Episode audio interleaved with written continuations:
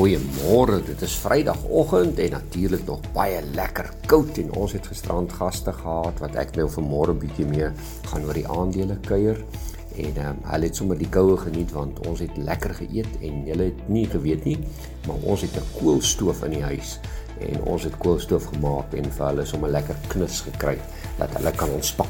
Nou ja, die Amerikaanse markte gisterand begin so 'n bietjie op 'n negatiewe voet, maar draai om om 'n pragtige loopie te eindig. Die Dow Jones four hundred thirty-five punte beter one point three percent sterker op thirty-three thousand two hundred forty-eight en die S and P five hundred seventy-five punte beter one point eight percent sterker op four thousand one hundred seventy-six en die Nasdaq three hundred twenty-two punte sterker two point six percent beter op twelve thousand three hundred sixty. Maar hierdie loopie is natuurlik in afwagting van wat vanmiddag gaan gebeur met die werkloosheidssyfers in Amerika en um, almal verwag dat dit al 'n bietjie hoop vir beleggers kan gee. Nikkei van Japan vanmôre two hundred ninety-nine punte sterker one percent beter op twenty-seven thousand seven hundred thirteen. Die Hang Seng indeks two hundred twelve punte laer, dis one percent swakker op twenty-one thousand eighty-two en die Australiese indeks fifty-five punte beter, zero point seven percent sterker op seven thousand two hundred thirty-one.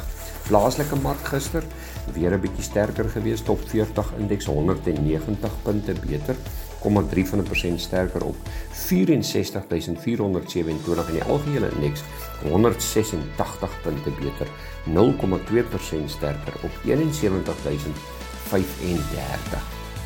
Rand vanmôre baie mooi sterk. Lyk so vir my asof hy sy neus gehad het, so onder die fifteen forty wil indruk, fifteen forty-four vanmôre vir 'n dollar. Die Amerikaanse ag ekskuus, die euro gaan jou kos sixteen sixty-two en 'n Britse pond nineteen forty-three.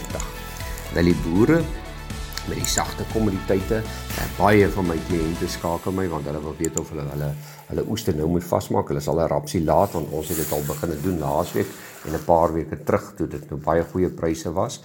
Ehm um, alles Julie kontrakpryse, sonneblom Julie thirty-four rand op ten thousand nine hundred thirty-seven, die sojaprys fifty-nine rand laer nine thousand one hundred eight, die koringprys seven thousand eight hundred ninety-five, dis so seventy rand laer, uh, geelmielies one hundred eleven rand swakker op four thousand four hundred eighty-five en die witmielieprys one hundred three rand laer op four thousand four hundred twenty-six en dan korn one hundred two rand swakker op four thousand five hundred twelve.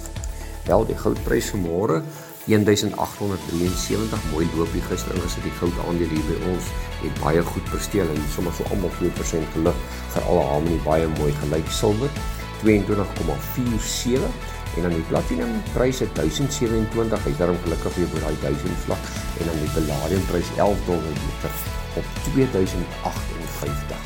Brent olie um, lig weer sy kop so effentjies one seventeen point five one.